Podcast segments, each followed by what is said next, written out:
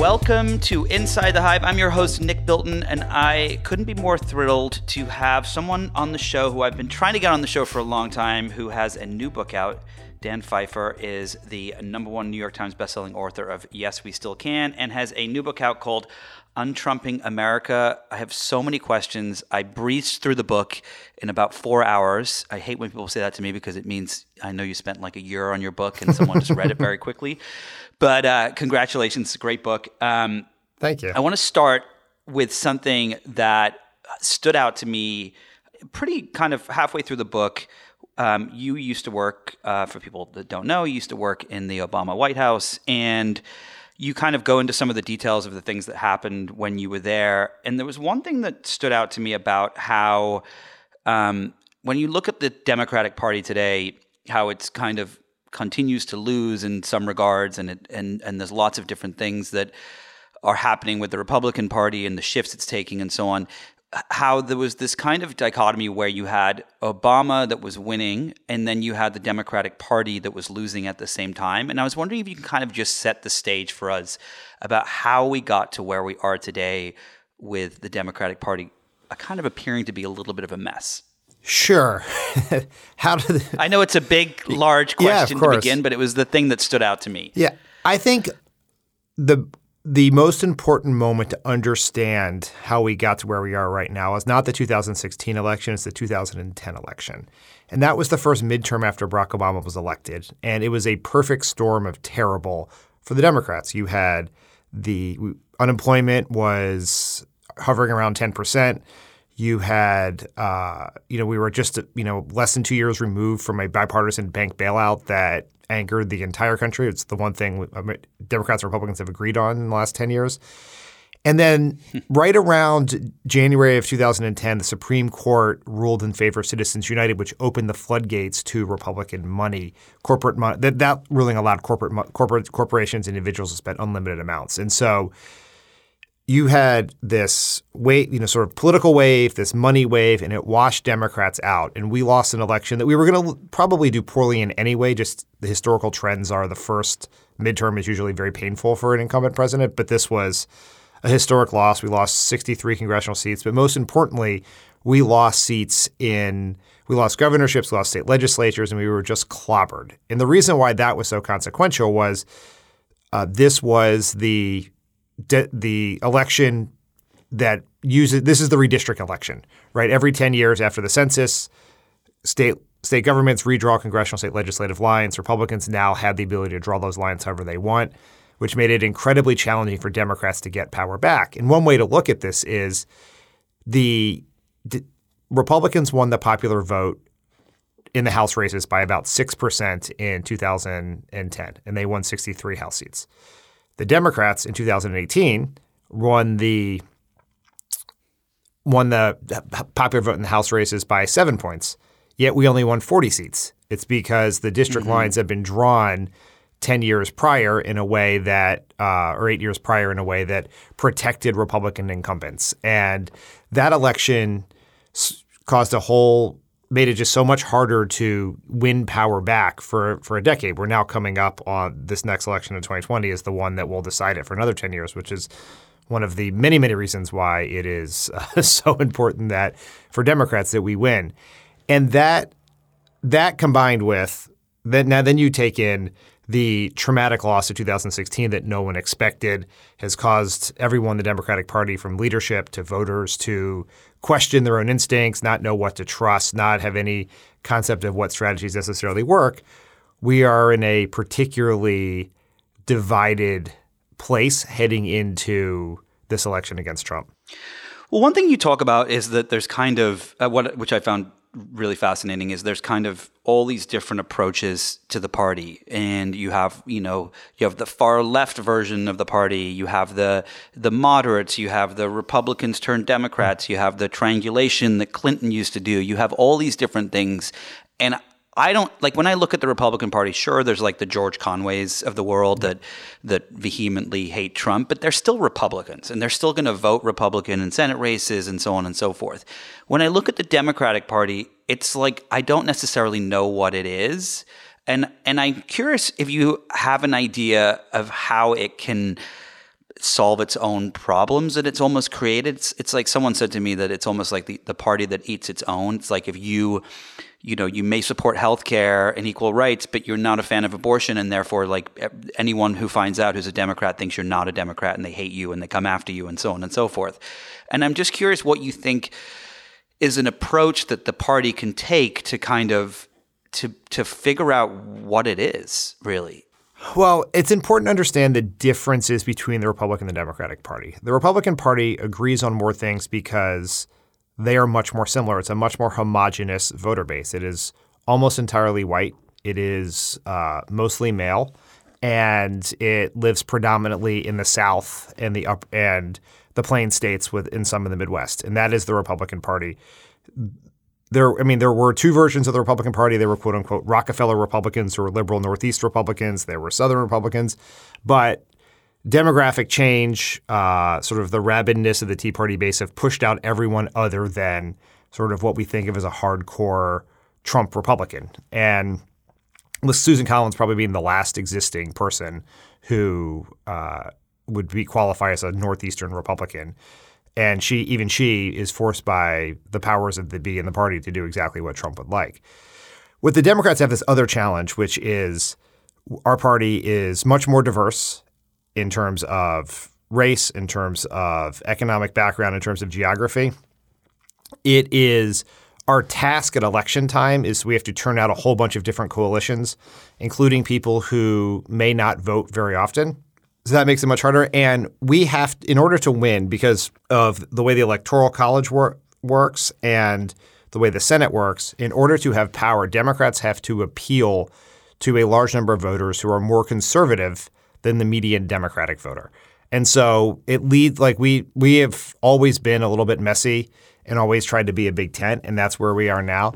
I do think those problems tend to resolve themselves when you have power like we certainly weren't perfect, and you know Joe Manchin was still a Democrat when Joe Biden was president, or when Barack Obama and Joe Biden were in the White House, but the party really fell fell in line. There was not a lot you know, legislatively of people breaking with the president on core initiatives like you know preserving the Affordable Care Act or passing Wall Street reform, and so it always looks like a mess right before you have power. I mean, you think about what the Republican Party looked like at this point in 2016, and once they oh had God, power, unified. Right.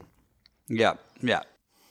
So when you, you know, you just said something that you, you talk a lot about in the book is that the Republican Party is a predominantly white, homogenous group of people that are older, that live in specific states. They make up, they do not even remotely make up a majority of this country anymore.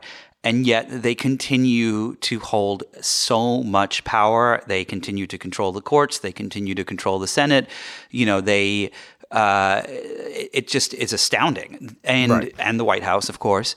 And I know they, you know, Trump didn't win the popular vote, but but it seems like they are just better at politics than the Democrats. Would you say that's right, or is it just that? something else has happened? Well, I think it's two things. Um, one is they have a structural political advantage in that the Senate and the Electoral College are oh, disproportionately represent white voters. Just because, uh, just because a very white state like Wyoming, that is quite small, has the same number of senators as a very large and very diverse state like California, and the way the population is distributed, the only path to 270 for 270 electoral votes for Democrats requires winning states like Wisconsin that are much whiter than the nation is than the nation on average is, and so that is a problem we have. In this book, I argue that Democrats have to take on those structural impediments to progressive power if we're going to succeed. But the other thing that's happened is Republicans have ruthlessly exploited their advantages here. And because they know exactly what you just said, which is that with every passing day, the country gets younger, it gets more diverse, and it gets more progressive. And the and the vote and the Republican base becomes a smaller and smaller percentage of the overall American electorate. So they have there were two options for them. One would be to develop an agenda that was more broadly appealing, that that well it was more welcoming to the Latino community, to African Americans, to women, or double down on their white base, which is what they did uh, with Trump essentially. And but the only way that works is if you do things that specifically limit the power of voters of color. And by that, I'm referring to uh, voter suppression and gerrymandering. And like the way to think about this is Barack Obama beat Mitt Romney by seven points in Wisconsin in 2012. In 2016, Donald Trump beat Hillary Clinton by less than a point, but he got fewer votes than Mitt Romney did in 2016. And so then in 2012. And that is in large part because of a very specific effort by Scott Walker and the Republicans but through voter ID laws, through getting rid of, you know, other other policies that make it easier for people to vote, to target, to suppress the vote. And, you know, we've seen this all across the country. It's been happening everywhere. And that is that is giving them an advantage. Where Democrats, I think, are have made an error here is that we have not been as aggressive in fighting back against those anti-democratic efforts as we need to be. And when we have power, we have not been as aggressive at putting in place laws that we believe are the right thing to do, but also help increase our political power by not just getting rid of the voter ID law, but passing a very aggressive voter expansion effort, like going to vote by mail or automatic voter registration or um, you know, or same day registration. There are all these things that we have to do to be to more aggressively take to not only undo the work that the Republicans have done, but to go be, to go beyond it and have an agenda that that is more democratic, small d. And the reason that's important is we have the majority of voters. We need to have a politics that reflects the majority of voters if we want to have the progressive policies we care about.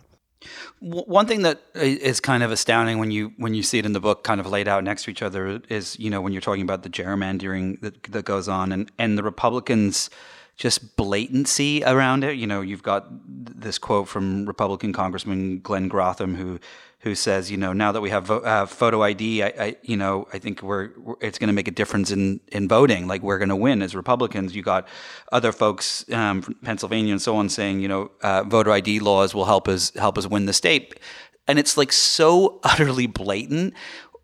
And the thing that I I guess maybe having not worked in politics, mm-hmm. maybe it, it makes it more difficult for me to kind of understand and comprehend. But why is there? Why do you think there isn't more of a backlash and there isn't more responsibility when people do and say things like this from the Republican Party? And and it's being so blatantly a racist and b undemocratic. Like, why is the country okay with it?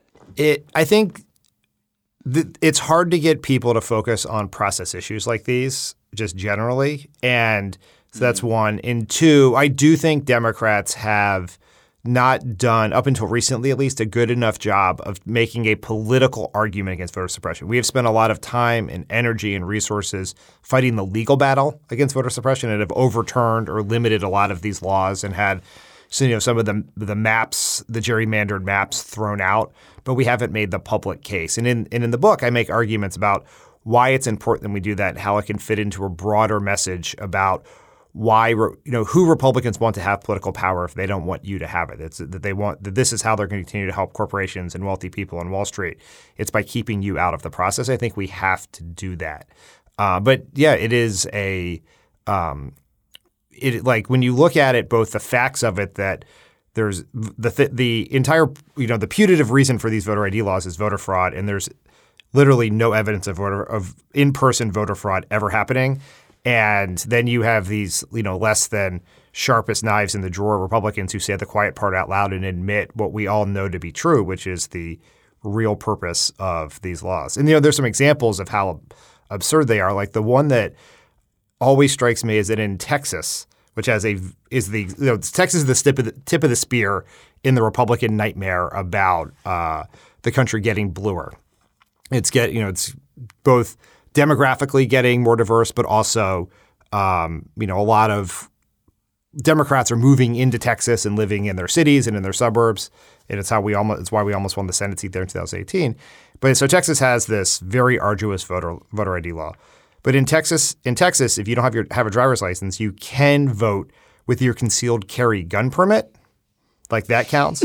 but if you are a student at a Texas university, your student ID would will not be accepted as proof of identification for voting, which is not subtle That's in the most American way, shape, or thing I've ever heard in my life. Yeah. You're listening to Inside the Hive with Nick Bilton.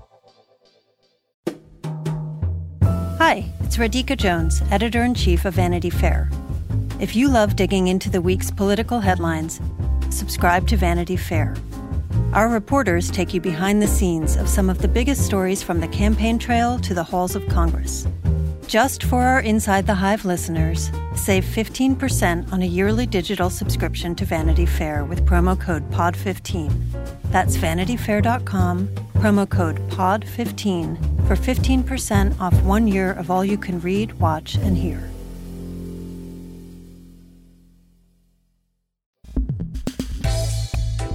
Um, all right. One thing I want to ask about is, and this is the part in your book where my blood starts to boil, Yeah. and um, just saying his name out loud makes me uh, want to put my fist through a wall. Is uh, shithead Mitch McConnell, Yeah. um, who I think is one of the most despicable human beings uh, in America today.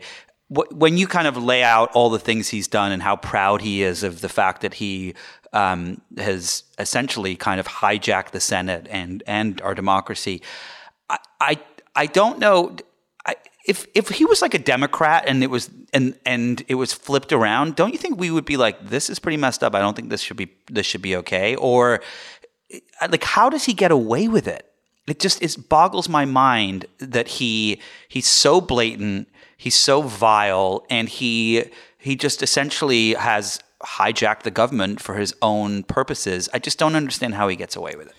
He, you know, he, I think Mitch McConnell is the person most responsible for Donald Trump being president, both for helping him win that election by stealing the Supreme Court seat and being able to use that as incentive to get Republicans who were skeptical of Trump to vote for Trump, by helping cover up the fact that the Russians were trying to specifically help elect Trump, by just creating the culture of cynicism in the Republican Party that will allow someone like Trump to emerge. And I think he is truly one of the worst people in all of American political history.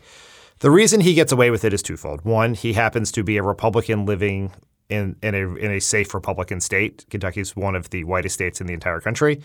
Um, and so he he doesn't face political pressure at home in any way, shape, or form.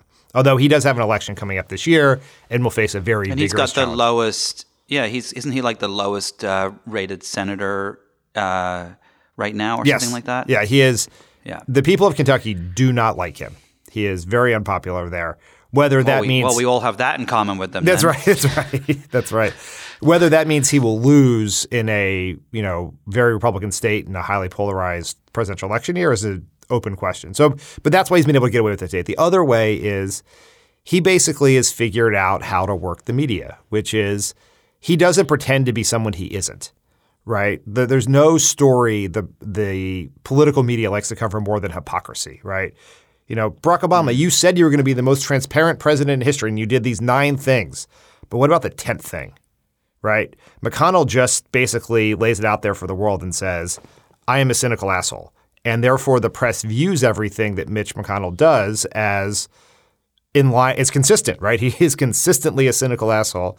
And I mean, I always get blown away when I read the stories about it. It's like, look at this brilliant way Mitch McConnell did this terrible thing, as opposed to writing a story about the terrible thing that he did. And that is, he. And the thing, thing I would point, I would is very important is a lot of the Republican leaders of this era aren't that sharp, right? Trump, for all of his marketing skill in understanding the media, is not a particularly strategic human being. John Boehner and Paul oh, I- Ryan, the- not super sharp, but Mitch McConnell is like he is a supervillain. Yeah, I mean, I've always been astounded by the fact of you know when I've been when I started working on uh, political stories over the last three years and have spent time with senators and uh, both Republicans and Democrats. Like I've I've been so shocked at how not that smart they are, driven without question. Uh, um, some of them are are you know are brilliant when it comes to I mean specifically Trump. I will give him credit for this. He is absolutely brilliant when it comes to marketing and manipulating the media. Yep. But most of them are not that bright, and yet it does seem like, as you say, Mitch McConnell is.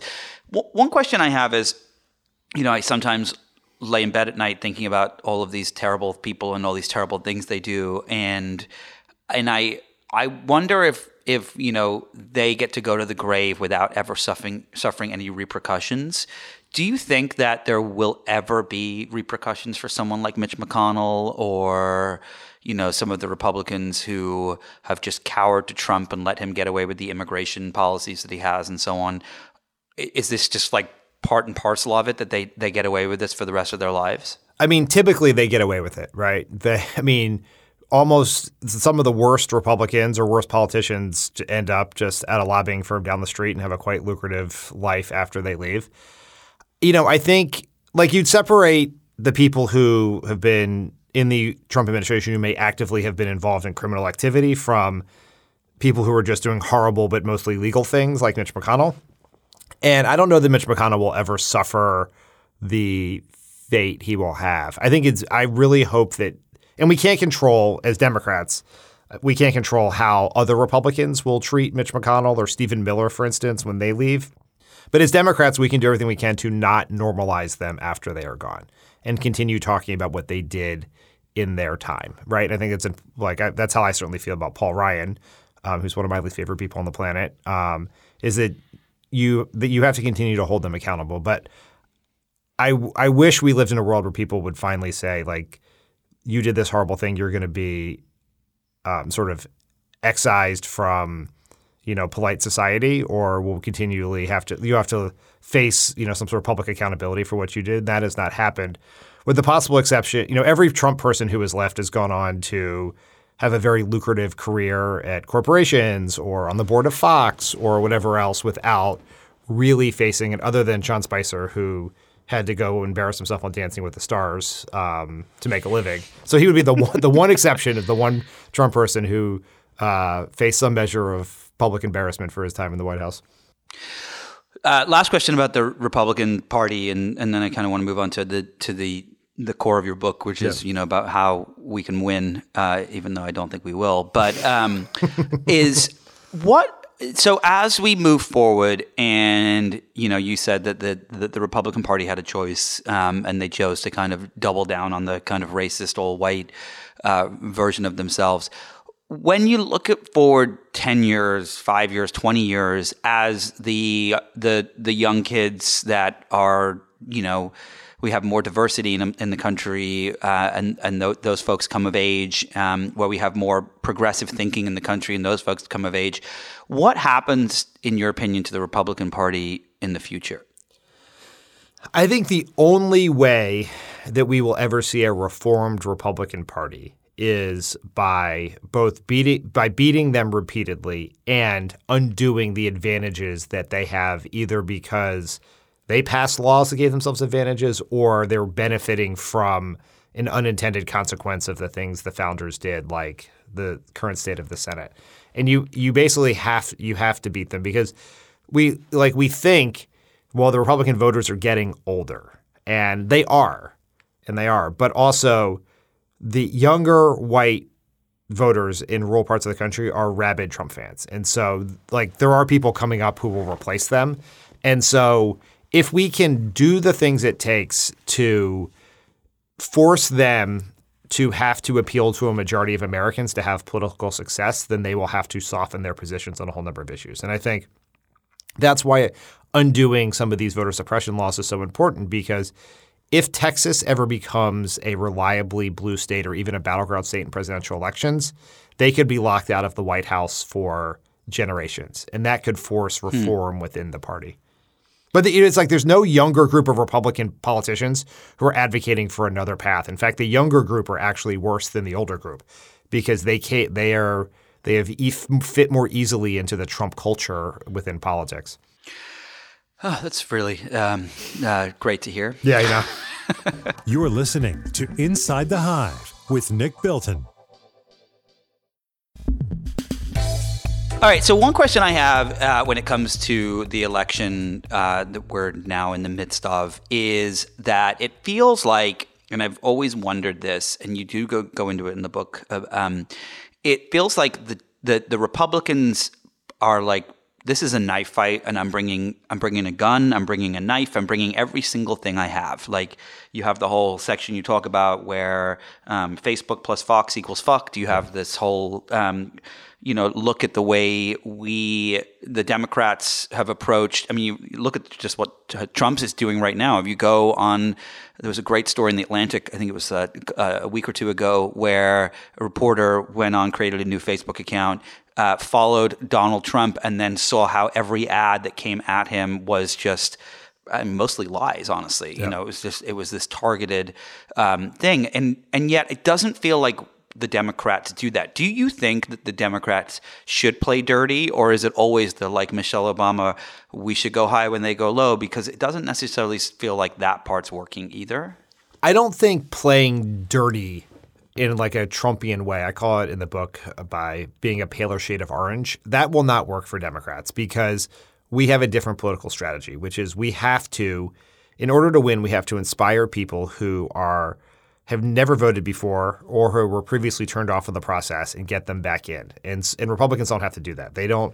They're not looking for one new additional voter in a lot of these states. They're just trying to turn out their core base and keep our base from turning out. So we can't do what they do, but I think we can learn some lessons from what they have done, and do the and we can do some things differently that are stronger and tougher and more strategic without losing who we are as Democrats. And that requires really becoming more comfortable with doing things that increase our own political power. Democrats have a, a real reticence about political power. We almost feel dirty doing it. Like it's cheating to do something that is legal but would make it more likely that a Democrat would win an election, like passing a very aggressive voter expansion law or enfranchising new voters or a, messing with the Supreme Court or making like the example I gave in the book is – every Democrat believes that Washington, D.C. should be a state. It absolutely should be a state. It makes zero sense that it's not. We were always hesitant to do something about it because it felt like dirty pool because it D.C. is as the most democratic part of the country. Hillary Clinton got nine and 10 votes there in 2016. So it would obviously be two Democratic senators right away. So we haven't done it. And that is to our great loss. If we had had, if D.C. was a state, there would have been witnesses in the impeachment trial. There would we would have defeated uh, more of Trump's legislation. We could have passed passed more legislation when we have a Democratic president, but we don't do those things because we're too nervous. And that is what I think is the biggest difference between Republicans and Democrats, which is Democrats view political power as a means to a policy end. We're going to win this election so that we can pass health care or we can pass climate change legislation or gun control, all of which we should definitely do. But Republicans believe that political power is an end in of itself, and that everything they do is designed to give themselves more political power. Sometimes, like with a giant tax cut that benefits their donors, that also scratches, you know, an ideological or policy itch. But they would not do that if it didn't have if it didn't help them win another election. And so we have to learn that mentality that you can't do any of the policy things that we want to do if you don't have political power. So we have to focus on how we can have spend as much time figuring out how we can have political power as what we would do when we have that power. You talk a lot about um, the need to kind of fix the Senate um, in the book, and um, and to, of course, you know, get control of it back. Um, and and I'm curious if you can go into that a little bit. First of all, how how you imagine fixing it, but also um, if you believe that the Democrats can get it back. I mean, it seems like there's there's probably. I mean, look, this is this is one of the most important elections probably uh, in the past few decades. Given that you know uh, they could get one or two more uh, Republicans on the in the Supreme Court, but it also feels like sure, okay, if Trump wins again, but we get the Senate back, like there's not much he's really going to be able to do. Um, go into that a little bit. I think we can. We very we have a great opportunity to take the Senate back in 2020. Um, there's a bunch of Senate seats happening, Senate races happening in states that Democrats expect to do particularly well in in the presidential election, most notably Colorado and Maine, but also Arizona will be probably as close as it's ever been. And so we have real shots there. We only have to defend one tough seat, and that is um, Doug Jones in Alabama. So it, it like is it probable we'll take the Senate back? It really depends on how well we do at the top of the ticket because in presidential election years, the close races tend to tip in the direction of the party that wins the White House. Um, so, but it is very possible here. But what it speaks to is just how hard the Senate is for Democrats. We, you know, we briefly had 60 votes when Obama was president. We will never have 60 votes again. That will not happen for another century, at least. mm-hmm. under current the current construction. It's just the Democrat right now. This a like this is a, a statistic that sort of blows my mind, but it right now it is mathematically possible for 18% of the United States population to re, to control a majority of the United States Senate. And so and and that that is a trend that benefits Republicans. That trend is getting worse as as blue states are getting more populous and red states are getting less populous. And so if we want to pass any legislation. I'm not talking like Medicare for all or Green New Deal. I'm talking about like naming a post office after a Democrat or, you know, or something as simple as, you know, it, like universal background checks polls at 90%. There is zero chance if if our if the things that we want to do depend on getting 8 to 10 Republicans to agree with us, they will never become law. And so that is why step 1 we have to get rid of the filibuster. Um, like the, there is real risk in that because there will be de- times in which we don't control the Senate and bad laws will pass. But I would much rather live in a world where we have a chance to pass our legislation and we can hold Republicans accountable for passing theirs than they can pass laws and we can't. I, I, one of the things that that like one criticism, and look, I know you worked in the White mm. House um, with Obama, but one of the criticisms when you look at the Obama administration is we did have we had 60, 60 seats and could have changed everything. But everyone was like so concerned with oh well we should you know we've got to do what the country wants.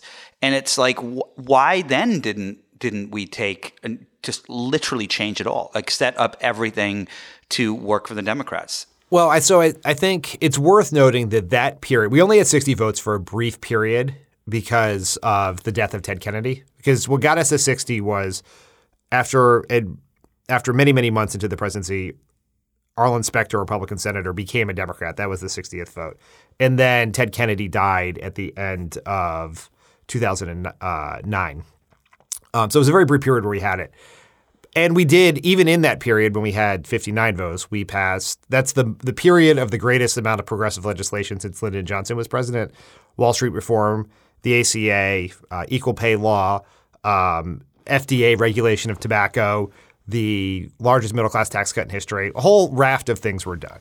We absolutely could have done more. But it's also worth. Re- I just the thing that I, th- I always try to remind people when they look back at that period is when we say we had 60 Democratic senators, we had uh, Joe Lieberman, who was the reason why we didn't why is the primary reason we didn't end up getting a public option in medic in the Affordable Care Act.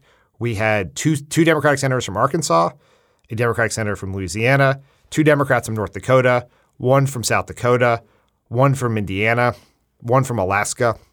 So it was a very uh, one from two from West Virginia. You know, we, this was a very different Democratic Party and a much more conservative one. And so people are often like, well, why didn't you pass immigration reform?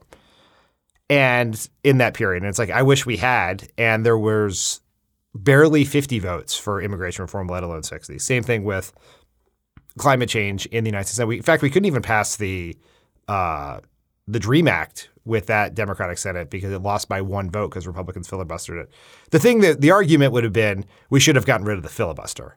And like that is the thing you go back and look at and say, which wasn't even something that anyone was even contemplating back then which is where I think what this book is largely about is we have to now we have to recognize what we what we actually have to do to get things done, and that holding if you hold on to norms and traditions, the Republicans are going to kick our ass, and so we have to take on the big fights and look for big structural political change to get things done. And so filibuster is one. The other, you said, what else we do in the Senate? Definitely make DC a state. I think if the uh, people of Puerto Rico who are American citizens were to decide that they want to become a state, because it should be up to them. Like we can't, because some some of them don't agree that they should be a state; they want independence. But if they were to decide that they should be a state, we should make them a state. I mean, the absurdity of Puerto Rico's political situation is that if you, you're an American citizen, Puerto Ricans are American citizens. A Puerto Rican who lives in Puerto Rico cannot vote. If that Puerto Rican moves to Florida and lives there for like 30 days, they can vote in this presidential election. And so that seems crazy, right? So we should, if they want to be a state, we should make them a state. Do you think, what do you think the chances are of, of any of those three things happening? I think the, It's going to depend on which Democrat wins. Um, how because right now of the may of the primary Democrats who are still on this debate stage, uh, Warren and Buttigieg support getting rid of the filibuster. Bernie Sanders, Joe Biden do not. And Michael Bloomberg, I think, said he would be for the filibuster, but I would be surprised if he would make that a priority. I think they would all you everything flows from the filibuster, right? Because if you get rid of the filibuster, you would have and you have the Senate, you would have 50 votes to pass. It only takes 50 votes to pass to make DC a state. If you don't get rid of the filibuster, you will be unable to make DC a state. Puerto Rico, I think, is a longer term project and it depends entirely on the people of Puerto Rico. Is there a way you could get rid of the filibuster and then put it back? I mean, absolutely. I'm going to take 50 votes to do it. Uh, so yes, yeah, you can undo it and put it right back if you if you technically wanted to. Sounds like something the Republicans do and the Democrats wouldn't. Right. You're listening to Inside the Hive with Nick Bilton. One of the things that has that I worry about the most around the Trump administration is not necessarily the things that we've seen happen in broad daylight, but but you know what McConnell has done. What is it? A, a thousand judges? Is that right? That that they've put in um, something like that. Yes. Uh, some of them are just so unqualified, so bigoted. Uh, it just is astounding.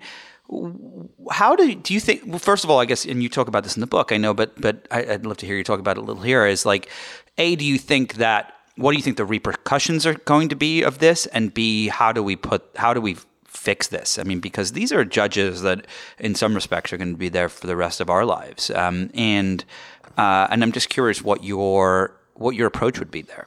Yeah, this, the the Republican packing of the courts or stacking of the courts is the longest term problem for progressives. Because let's say we win all the elections, we do everything else I recommend in this book. We get rid of the filibuster. We make DC a state. We get rid of gerrymandering. We're passing voting laws. And we control political power in this country. But if you don't deal with the courts, particularly the Supreme Court, there's going to be a conservative veto on progressive policies for decades. And the thing that scares me more than almost anything else when I talk about the impact of this era on American political life is when Brett Kavanaugh, who is the justice that whose place on the court makes it more likely that the court will move in very conservative, very political, Republican political directions. When Brett Kavanaugh is the age that Ruth Bader Ginsburg is today, my daughter will be 32 years old, and she turns two in May. So we have signed ourselves up for three decades of Brett Kavanaugh. The next two oldest justices on the court after Ruth Bader Ginsburg are also uh, the next, I'm sorry, the next oldest justice on the court after Ruth Bader Ginsburg is also a Democrat, or not a Democrat, a, a liberal appointed by Bill Clinton. And all the Republicans are much, much younger, and they will be there for a very long time. And so we, what I think we have to do, and it's much easier than people imagine, is if you there is nothing that says the number of justices must be nine. That the number is nowhere in the Constitution. Yep. We have changed historically in the 19th century, changed the number of justices many times, and in fact, very specifically, the court changed the number of ju- reduced the number of justices to ensure that impeached but not removed President Andrew Johnson couldn't add more justices to the court, which seems to me like a relevant historical example for this situation. And so I like I very very much believe that if the Democrats have the House, the Senate, the White House, and they get rid of the filibuster, they should add two Supreme Court justices. Then the second thing that I think is a bigger long-term project is we should put term limits are on federal judgeships, Supreme Court included. The idea of the lifetime appointment seemed like it makes sense to remove that ju- that judges serve are not at serving at the pleasure of the president who appoints them, right? Like that would be, uh, you know, very problematic, I imagine, both in in reality and perception. But when you were putting justices on the court, judges and justices on the court at an older age, and they were serving, you know, ten years or even twenty years, that was one thing. But now that they're serving forty years, in some cases they could serve fifty years. That is I think, a gigantic problem. And it, what it means is it creates this disconnect between the politics and the morality and the social mores of the country at the time and the views of the justices who are appointed, right? Because they exist long after the country decided to put the person who chose them in the White House. And this is particularly egregious in this case since the majority of Americans did not pick the person who appointed Gorsuch and Kavanaugh to the court. And then, so looking at a way in which you could do term limits, which raises some potential constitutional questions, but there are some potential workarounds where you would put a uh, after a certain number of years, a judge would go on senior status, so they'd still technically be a federal judge, but they would not be ruling on cases on a daily basis and could be brought back in to break a tie or in a situation where there was not a quorum because of a vacancy or conflict of interest from the sitting judges. But I think the whole system would be healthier if um, we we put term some some version of term limits into the courts. But the first and most important thing to do is to right the wrong of Mitch McConnell stealing the the Supreme Court vacancy that Barack Obama should have been able to fill back in 2016. It's it still just sends a uh, anger through my veins when you say that. It, and and his the pride in which he gives himself for that is just it's just astounding. It's honestly just truly astounding. Yeah. Uh, uh, and and you put it in the book too. He, you know, he he he's his argument back then was, oh well, I don't think we should have a.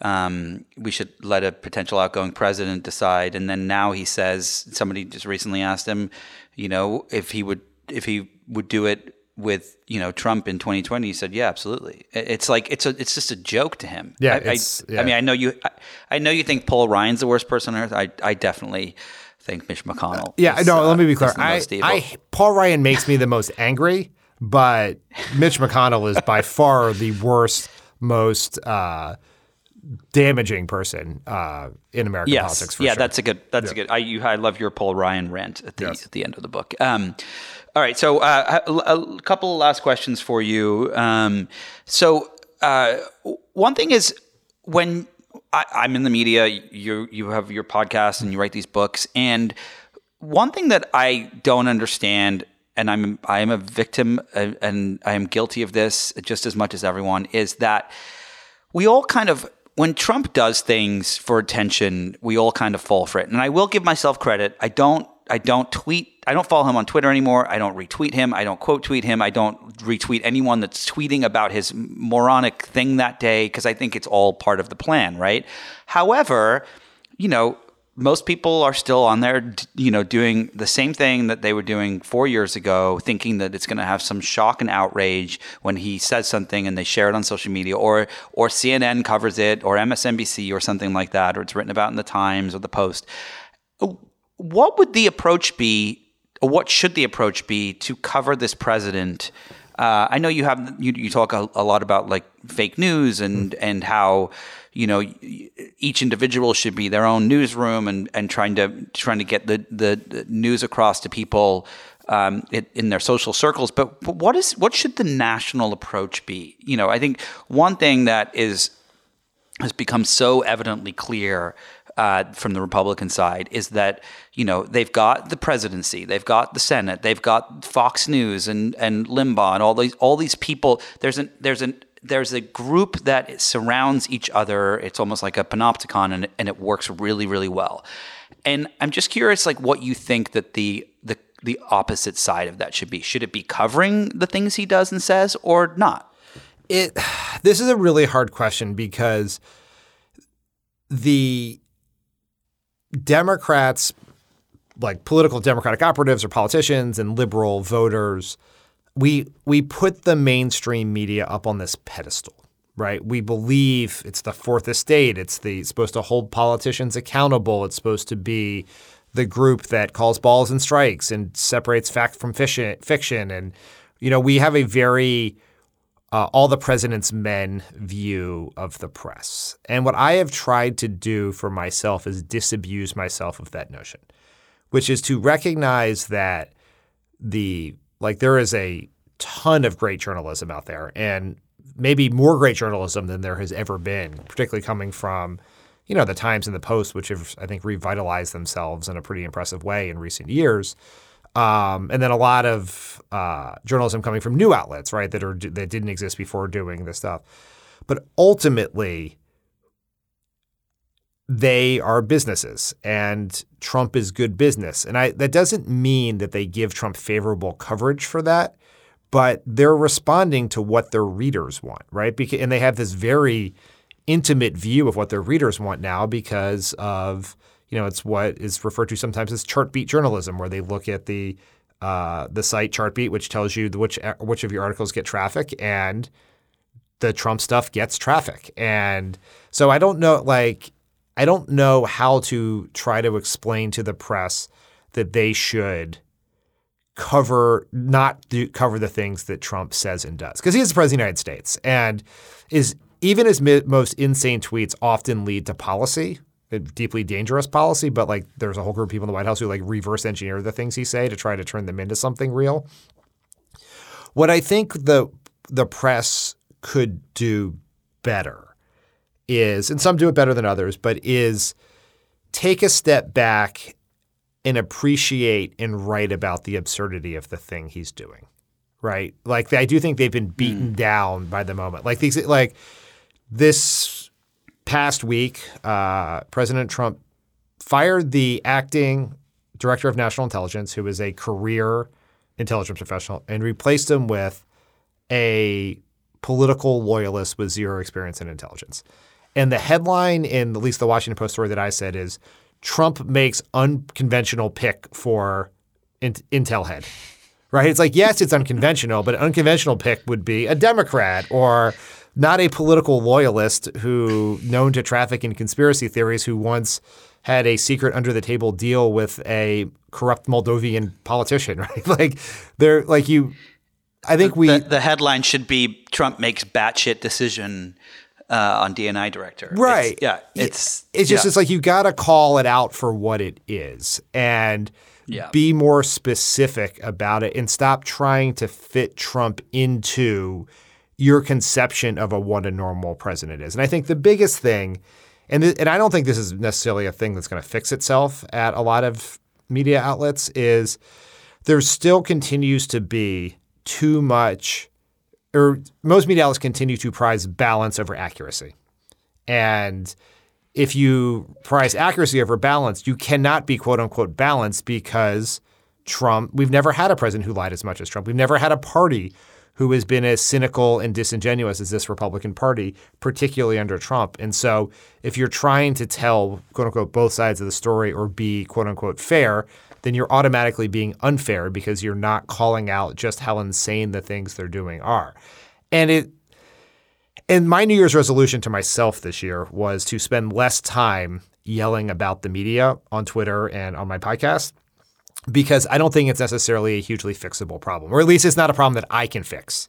I don't think we are like three oh, of I, my I tweets can... away from Dean Baquet writing better headlines. Um, so I'm going to try to focus my energy in other places. No, I think look, I worked at the Times for for many, many, many mm-hmm. years, and and I think that there, the, some of the philosophies that exist, not just at the Times, but in journalism in general, are oh you have to be unbiased. You have to you have to offer that fair and balanced quote. I remember you know writing stories and editors would say go get a go find me a quote of someone that says the opposite of of this quote. And it's like and I, I, it makes it made sense for an, a period of time where people got one newspaper, right, right, and it showed up on their door in the morning, and you wanted. But now people get 500 different viewpoints from 500 different sources, and I think that it's like, how can you? There are certain things that I think that you shouldn't that you should cover with the absurdity of that they need to be covered, right. and. Um, uh, I think that I think the media has a, a long way to go before it catches up to the world we live in today. Yeah, I agree with that. So, okay, so uh, two last questions for you. The first is I, I, was a little bit kind of happily taken aback by the fact that it seemed like you know you write this letter to whoever could win in in in, in 2020 and in the book, and uh, it felt like you were like it's a pretty good chance you're not going to win. And I've I have felt for quite a long time. I've traveled the country for work and and met uh, Trump supporters and um, you know all over. And and I have felt for quite a while that Trump is going to win in 2020. Do you think that you know just realistically?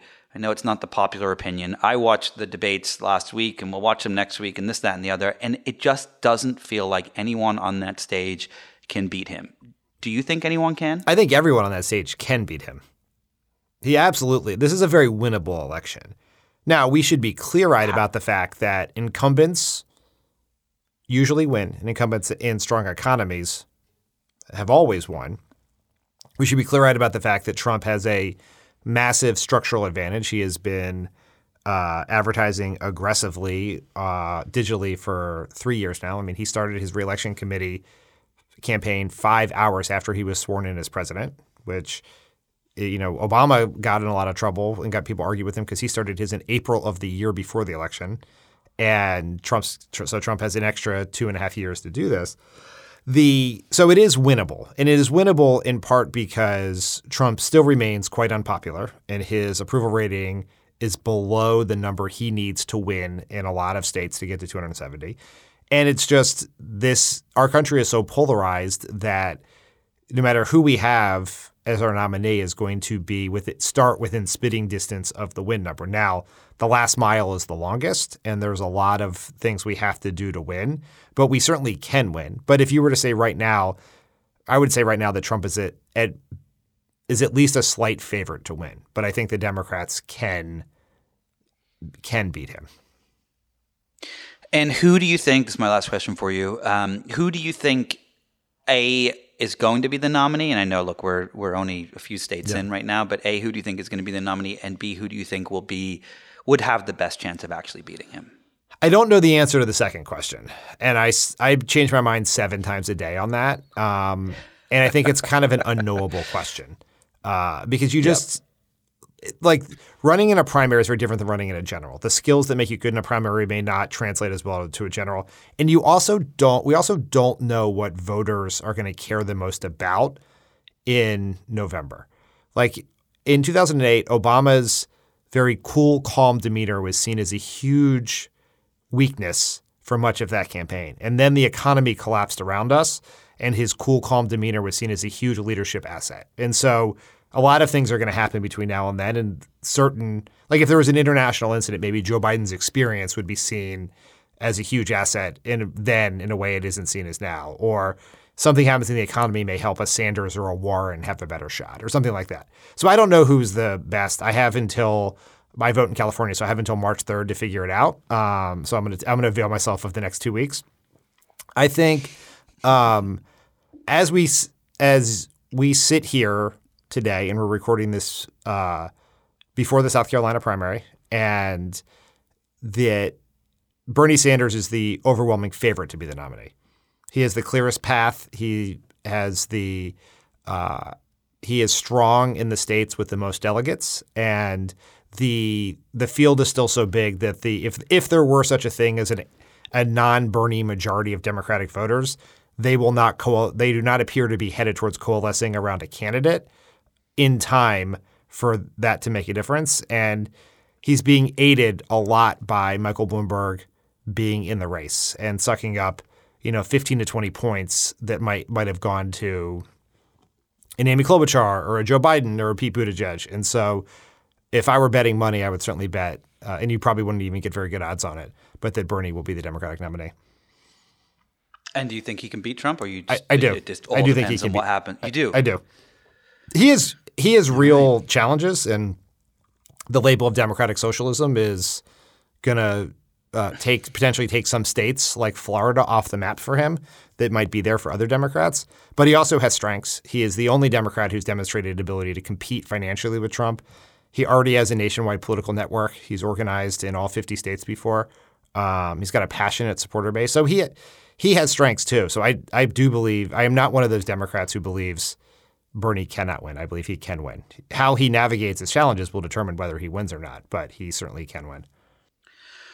Well, this will be it'll be interesting. I mean, I feel like I feel like this has been uh, this this primary season has been like 75 years long. I know. So uh, I, I it just doesn't stop. It's like every week there's a new thing and Anyway, your book was really, really, really eye opening. Um, uh, thanks so much for taking the time to come on today. Uh, my guest today is Dan Pfeiffer. Uh, Untrumping America, a plan to make America a democracy again. I hope that some of the things you write about in here actually come true. So fingers crossed, and uh, I appreciate you taking the time. Well, thanks for having me. It was a lot of fun to talk to you. Thanks to my guest this week, Dan Pfeiffer. If you enjoyed this conversation, be sure to listen and subscribe to other great episodes of Inside the Hive with Nick Bilton. You can find these on Apple Podcasts, radio.com, or anywhere you get your podcasts. And don't forget to leave a review while you're there. Thanks to the folks at Cadence 13 for their production work. And thank you for taking the time to listen this week. We will see you all next week.